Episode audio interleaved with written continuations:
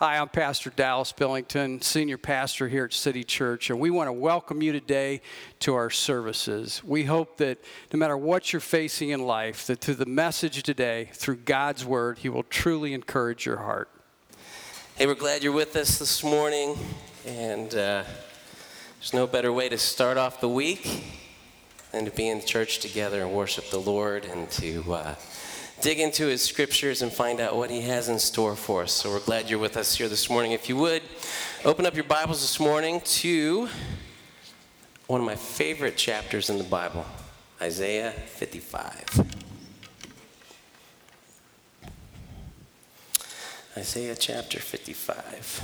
We're going to we're going to spend a, a decent amount of time, probably go through if time permits the whole chapter today just a little bit to give you guys just some insight. I know that this might be a familiar chapter to a lot of you. There are some verses in here that are literally, they're just kind of embedded into my life. They are verses that I think about, they're verses that I quote, they are verses that uh, God uses in my life. And I hope that maybe some of these verses are that way for you. And if not, maybe after today, the Lord will allow you to see this a little deeper and He'll bless you uh, from His living word. So let's pray this morning.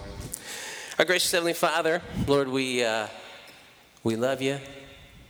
We thank you for this opportunity that's set aside to worship you. God, just to pause, just to recognize, Lord, that you are the living water.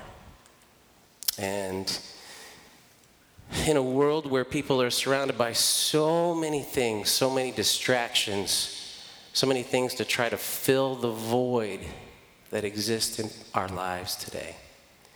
And they can drink all they want of that, but they'll never be satisfied until they come to the living water of Jesus Christ. And they find you as their Savior. And Lord, for many of us from time to time who struggle to stay uh, close to you in our relationship and our sins and our lifestyle, our thoughts, um, our faith weakens and we quench your spirit. God, renew that today. Fill us up. And we pray you bless this time today. In Jesus' name we pray. Amen. All right, Isaiah 55, looking at verse 1. There's, uh, in the New King James, there's a word that's only used one other time in the Bible in Malachi, and it starts out, verse 55, and it says, Ho! Everyone who thirsts, come to the waters. And so that, that exclamation, this is, uh, this is just a great invitation to an abundant life. This is, this is an invitation written 700 years before Jesus was born that leads you to his amazing grace and his mercy. So there's excitement on it, there's some enthusiasm. It's, hey, come, come. Everyone who thirsts, come to the waters. And you have no money, come by and eat. Yes, come buy wine and milk without money and without price. Why do you spend money for what is not bread and wages for what does not satisfy? Listen carefully to me and eat what is good, and let your soul delight itself in abundance. An invitation to an abundant life, an invitation to Jesus, to his grace and mercy. There's a story that I recently read a little bit about, and it's uh, there's a book recently written about it. And so, if we go back in time and we go back to the pre World War II time, and over in Europe and Poland, the Nazi Germans and Hitler had begun to gather up the Jews. And they began to put them in sections of a city. And when they put them in the sections of the city, they would basically gate them off. And they would close them into these areas, and they were referred to as the ghettos. And they would put them in there, and they basically became prisoners. They were ripped from their homes and they had to stay within this ghetto.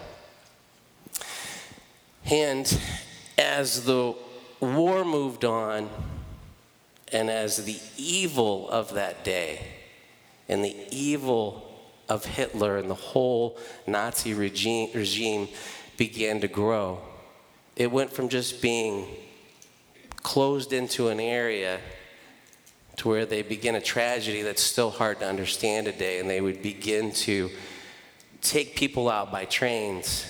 And if you didn't, if you didn't have a, a skill set, if you weren't a carpenter, if you couldn't build something, if you weren't a doctor, if you didn't have something that would benefit the German war party, they saw no value in your life. And they began to kill the Jews by the thousands, by the tens of thousands, and by the hundreds of thousands. So at this time, things were ramping up towards that. And the, this family somehow stayed together a mother, a father, and two young daughters. And they stayed together at this time when things were getting really ugly. And out of a million Jews in that part of Europe that ended up going to internment camps, um, and majority of these people lost their lives in horrific, unimaginable ways. There was about 25,000, so percentage wise, it wasn't very much, who were able to escape into the woods. And so this family escaped into the woods, and it was the summertime of, I think, 1942. And summer's not so bad. You can survive in the woods with some minimal skills, but in this part of the world, winters were a travesty. Temperatures would get to be, at times, minus 20 below zero. And these people had to try to survive. And in their survival, in their fight for their lives to just try to stay alive, what would happen would be other people, maybe people that were even once their neighbors who weren't Jewish, who would find these camps and then go report them to the Nazis. So every day, every day became a struggle to survive. And this family of four somehow was one of the miraculous families that was able to get out of the ghettos and escape just as things really were starting to get ugly. But right before that happened, a young man named Philip, who was 11 years old, was with his family. And during these moments of terror, of pure evil that's unimaginable. He was ripped apart from his family, and his family was taken away, and he was by himself. And unfortunately, what would happen is if the Germans didn't get you at that point, if the Nazis didn't take you away, if they saw children without parents later, then they would round them up and take them too. An evil that's uncomprehendable. Well, little Philip's family was taken away. And here's an 11 year old boy, and he's all by himself. He's all by himself. And he doesn't have any hope, he doesn't have any peace, and he's fighting just to get through a day. And so he notices that the Nazi soldiers are coming in and they're beginning to select and drag people away. And he looks over and he sees a mom standing there with two young daughters. he says, I looked up and he saw, he said, in the midst of terror, he goes, I saw a friendly, warm, loving face of a mother. And Philip went up and he looked at the mom and he said, would you pretend to be my mom? Would you pretend to be my mom? And she looked down and she looked at her two daughters and she said, Well, if the Nazis choose to let me live with my two children, then they'll certainly let me live with three. So when the Nazis came around, in a moment when he would have been pulled away and probably taken off by train. And I want you to picture this for a moment. The come in the beginning of Isaiah 55 is a excited plea to come to life, life everlasting, to escape this life on earth and the difficulties that we face, and to escape, most importantly, our soul being in hell. That's what this is called. This is that's why there's such excitement. So picture if we have God's view for a moment and you're above all that's happening in the ghetto.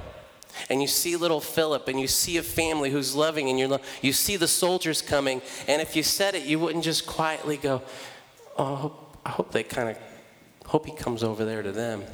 If you could if it was safe and you had a voice and you were able to speak it, you'd go, Come. Come here to this family and stand with them and be a part of the family so that you might live. So the heat of the moment broke up. And Philip left this family and he went his own way. Years go by. And uh, do you guys want to know what happened to Philip? I'll tell you later. Okay. All right. So, if you would keep a finger in Isaiah 55 and turn to the book of John. John chapter 4. And this is the beauty of God's living, holy word. In Isaiah, we just read, Come to the waters if you're thirsty. And it doesn't cost anything. And at face value, it just seems like just a really strange comment. So this brings us to the time when Jesus was with his disciples and they had left him to go into town to get some food and supplies. And it was, uh, we're going to pick the story up here at verse 5. So he, being Jesus, came to a city of Samaria, which is called Sychar, near the plot of ground that Jacob gave to his son Joseph. Now Jacob's well was there. Jesus, therefore, being wearied from his journey. I kind of picture just a long, hard walk. it's probably a hot day. And he sat down by the well and he's wearied by his journey. And it said, As he sat thus by the well, it was about the sixth hour, and a woman of Samaria came to draw water, and Jesus said to her, Give me a drink. For his disciples had gone away from the city to buy food. Then the woman of Samaria said to him, How is it that you, being a Jew, ask me, ask a drink from me, a Samaritan woman? For Jews have no dealings with Samaritans. Jesus answered and said to her, If you knew the gift of God, and who it is who says to you, Give me a drink, you would have asked him, and he would have given you living water. The woman said to him, Sir, you have nothing to draw with, and the well is deep. Where then do you get the living water? Are you greater than our father Jacob, who gave us the well and drank from it himself, as well as his sons and his livestock? And Jesus answered and said to her, Whoever drinks of this water will thirst again. But whoever drinks of the water that I give him will never thirst. But the water I shall give him will become in him a fountain of water springing up into everlasting life. The woman said to him, Sir, give me this water that I may not thirst nor come here to draw.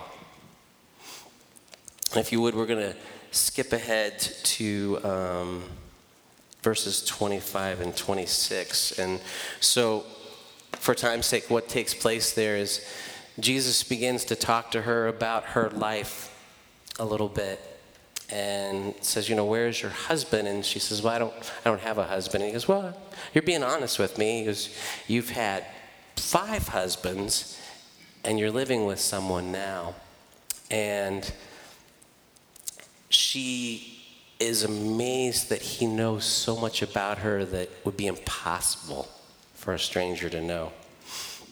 And when we look at uh, verses 25 and 26, it says, The woman, the woman then said to him, I know the Messiah is coming, who is called Christ. When he comes, he will tell us all things. And here's a woman whose life is obviously a mess. She's tried to fill her life up with everything that the world has to offer. She's been through multiple relationships, they've failed. The hurt that takes place in that is uncomprehendable to happen over and over. And she's broken, but yet, the Samaritan woman is aware that the Messiah is coming. And she starts to see that Jesus knows things that nobody else should know. And then she's like, The Messiah is coming, who's called Christ. And when he comes, he will tell us all things. And Jesus said to her, I who speak to you am he.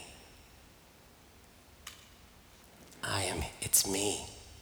And so the woman leaves and she runs into town. If you can turn back to Isaiah chapter 55 now. And uh, she begins to tell everybody this man told me things that nobody would ever know. And then people began to come out to hear Jesus. And I love the part that it says later in John. It says, At first, we believed because of all the things that you said and told us the story of how Jesus knew all these things about you. But then once we heard him, then we believed. And then we believed. All right, Isaiah, let's continue on here. Verse 3 says, Incline your ear and come to me and hear, and your soul shall live. And I will make an everlasting covenant with you. The sure mercies of David. Indeed, I have given him as a witness to my people a leader and commander for the people. There's so much significance in David, not only through the Old Testament when he became a king, but throughout the entire Bible. And here's the beauty of what Jesus is, what the Bible's saying here, and it's, it's like, listen to what I'm saying. Incline your ear, listen to me, come to me, and you're going to find everlasting life. You're going to find an everlasting covenant. When we get married and we stand before the Lord, we make a covenant with the Lord that we are going to do our best. we're going to make a promise that we're going to try to make our relationship work as long as we shall live. We know that is not an easy thing to do because we are talking about two human beings, broken people and we all have issues and we all got problems and sometimes sin gets in there and it even makes it more difficult and it gets it more complicated. But jesus made a covenant with david. One thing i want you to remember today is everything that god promises you everything in his word will always come true even when you can't see it, even when you can't feel it, sometimes you just got to stay in the room and you just got to trust and know that God's going to bring a breakthrough. You just got to hang in there. And so, God made a covenant with David, and he said, Through you, I am going to make an eternal kingdom that will last forever. I promise. That's what I'm going to do through you. And the beauty about what took place with David is David was the youngest of, forgive me, but I think eight sons. He was the smaller one at that point. He was a shepherd boy. The rest of the family was more established. I'm sure there were some warriors within it. And so God chose David. And he made him the greatest king that Israel ever had. And it says here, it says, Indeed, I have given him as a witness to the people. Sometimes when God does amazing things through us, I was talking to someone yesterday and they said that I was reminded I just sometimes, even when it's things for God, I got to be humble about it because it's not me. And I was like, that's just a great point. The greatness that God did through David, a shepherd boy who became an almighty king because he had a heart for the Lord, was a testimony of God's power. It was a testimony of what God does and how he looks at things up here and he sees things that we can't always see. So let's read on. Verse 5 says, Surely you shall call a nation you do not know, and nations who do not know you shall run to you because the Lord your God and the Holy One of Israel, for he has glorified you. And we're talking about, you know, Israel, God's chosen people. And the beauty of God's living word is this made sense. It applied to the Jews at this time, it applies to our lives today. And uh,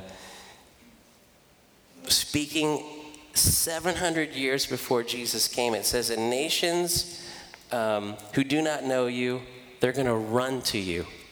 And we see that the new church, after Jesus was resurrected from the dead and it was birthed, and Peter opened up the church for all nations. And the Gentiles got a chance to fully, truly come to the Lord without reservation. All nations. Again, talking about the grace of the Lord Jesus Christ back here in Isaiah. Verse 6 Seek the Lord while he may be found, call upon him while he is near. Let the wicked forsake his way and the unrighteous man his thoughts. Let him return to the Lord, and he will have mercy on him, and to our God, for he will abundantly pardon. You know, one of the struggles that often takes place in life in a battle for our soul is sometimes people go, I'm, I'm just not ready. I'm just not ready. And they'll put it off, that moment where they say, I'm going to come to faith in the Lord Jesus Christ. And, it, and even here it says, Seek the Lord while he may be found. Because we never know what day the Lord calls it and says our time is up and our life here on earth is over. And you keep waiting. Or we don't know the day of the Lord when the sky opens and He comes back to get all of us who have called Him as our Savior. And you've been left behind. And then God reminds us there's no sin there's nothing that you've ever done or will do or can do that will separate you from His love. His pardon is full, His grace is amazing. Verse 8. This is a verse that I quote and think of all the time. It says, For my thoughts are not your thoughts, nor are your ways my ways, says the Lord. For as the heavens are higher than the earth, so are my ways higher than your ways, and my thoughts higher than your thoughts. Sometimes we can't see the full story, and we don't understand what's going on. You know, Paul, who wrote more of the New Testament than most people. He went through times where he was stoned and left for dead. He was shipwrecked more than once.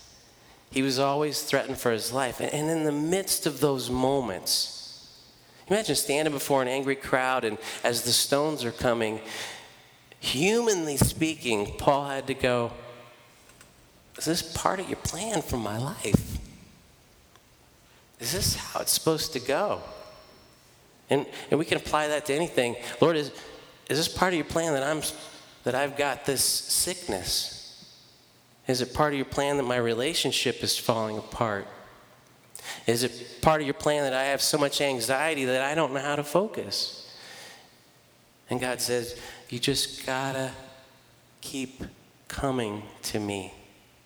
You got to keep coming to the living waters. You got to abide with me. and we'll get through it because I see a bigger picture. Real quickly, um, verses 10, 11, 12, and 13. Let's read through these. First, the rain comes down and the snow from heaven, and do not return there, but water the earth and make it bring forth and bud, that it may give seed to the sower and bread to the eater. So shall my word be that goes forth from my mouth, and it shall not return void, but it shall accomplish what I please, and it shall prosper in the thing for which I sent it. God's word never returns void. It's living, and every promise is true. I can say a lot of things, and they may not they may not hold true, they may not always happen, they may not impact people's lives, but God's word never returns void. For you shall go, and this is a promise that when we go to the living water, for you shall go out with joy and you will be led out with peace. And the mountains and the hills shall break forth in a singing before you, and all the trees of the field shall clap their hands. Instead of the thorn shall come up the cypress tree, and instead of the brier shall come up the myrtle tree. And it shall be to the Lord for a name. Again, when great things happens it's for us to reflect back the glory of the lord jesus and it shall be to the lord for a name for an everlasting sign that shall not be cut off. Turn to uh, the last chapter of the Bible, if you would Revelations chapter 22. So let me take you back to Philip's story. So, Philip's 11 years old, and years later, he somehow makes it as a legal immigrant and enters the United States. And he's at a wedding ceremony in 1954, I believe, in Brooklyn, New York. And he's sitting at the wedding and he begins to talk to another Jewish girl. And she asked him where he was from, and he named the small town in Poland that he was from. And she goes, Oh, she goes, I've heard of that town before. She goes, Some friends of mine once saved a boy from the ghettos. And he goes, Oh, he goes, uh, Can you tell me more about that? So she describes the story in detail. And he looked at her and he said, I'm, the boy. I'm the boy. Just think of the moment when the Samaritan woman, whose life is broken, and she says there's a Messiah coming, and he's going to answer everything, and he's going to change the world. And Jesus looks and says, I am, I am he.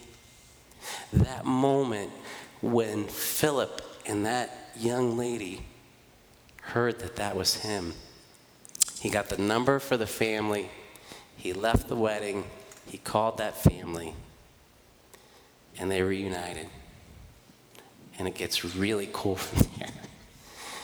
The two girls are grown up. Ruth is a beautiful young teenage girl, and uh, Philip begins to call on Ruth, and after two years, they fall madly in love, and he ends up marrying Ruth.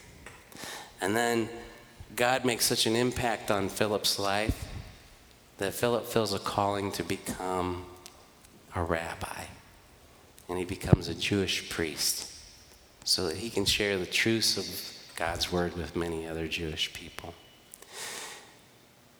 Could they see God's plan throughout that years of tragedy where they were fighting for their life?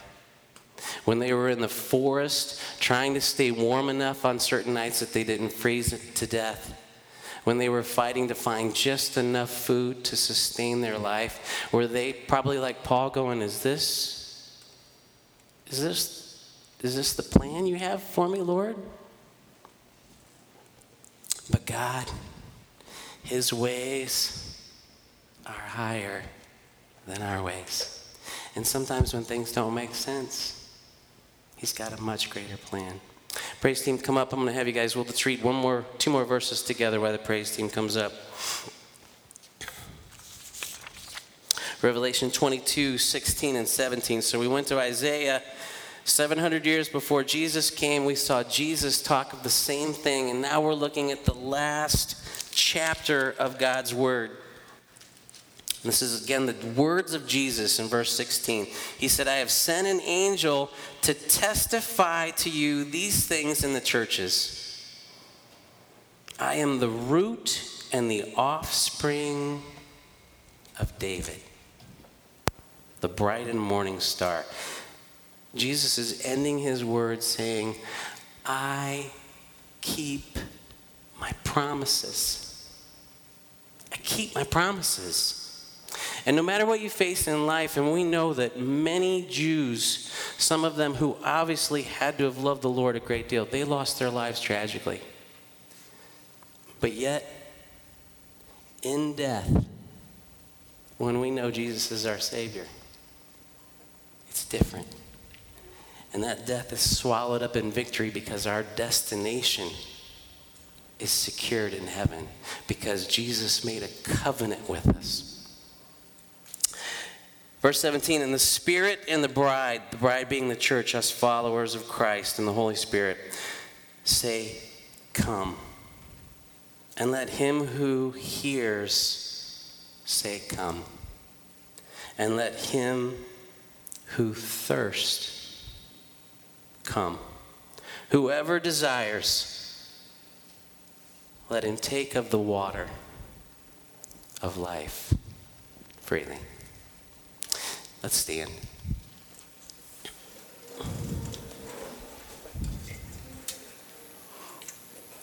God's ways are not my ways, they're not your ways, because His are so far above our ways. And uh, I hope that as you think of Isaiah 55, you can see the abundant life that God's inviting you to. And that you can see His amazing grace unfolding and the pardon of our sin and a life everlasting. Let's pray. Our gracious Heavenly Father, Lord, we're thankful for your promises. God, we're thankful that you never fail us, you never go back on your promises. Lord, we're thankful that even a thief on the cross was able just to simply look at you and say, Lord, remember me when you come into your kingdom. I'm thirsty.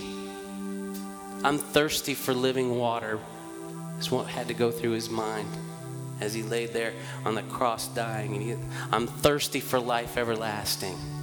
And Jesus said, Today you shall be with me in paradise.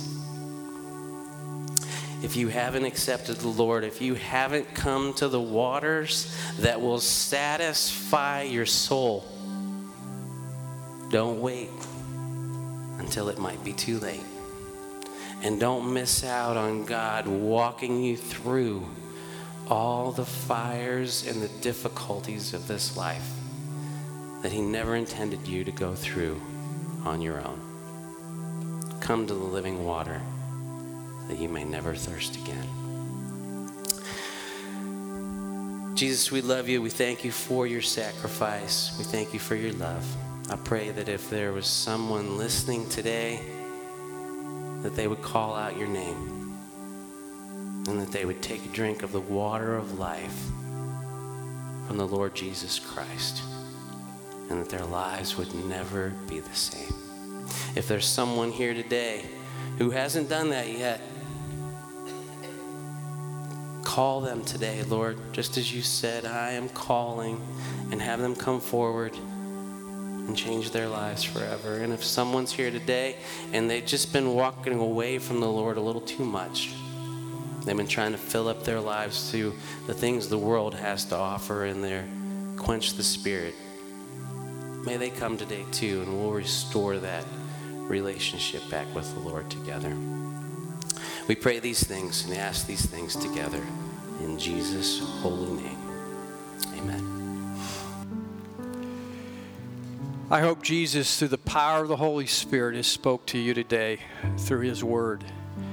You know, no matter what you go through, no matter what you face in life, I want you to know that through the one, Jesus Christ, through his death on the cross of Calvary, he shed his perfect blood for you and for me.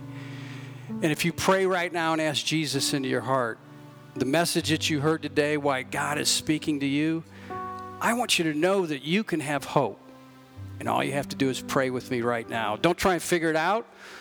The Lord says, by faith, we accept Jesus as our Savior, and you'll have hope for eternity. You say, Dallas, will you help me? What do I have to do? Well, let me share with you a verse. For God so loved the world that he gave his only begotten Son, that whosoever believes in him should not perish, but have everlasting life if you're willing to believe that God sent his son to die on a cross for you, just pray this prayer with me right now. And you can have heaven as your home. Jesus will forgive you for anything you've done in this life. And you can have hope from this day forward. Pray this prayer Dear Jesus, forgive me a sinner. I believe that you're God's son, and you came and lived a perfect life and you died on the cross and you shed your perfect blood for all of my sin. And right now, Jesus, I ask you to come into my heart, to forgive me for all of my sins, and to cleanse me from all unrighteousness. And from this day forward, help me to live by your resurrection power. In Jesus' name. If you've prayed that prayer, we want to hear from you. Contact us through our website, City Church AC, or you can get it our church app through any of the um, streaming services, and we want you to know that we'll contact you. And from this day forward, no matter what you face, you'll always have hope, knowing that Jesus is your Savior and He'll come through in your life. Thank you for being with us today.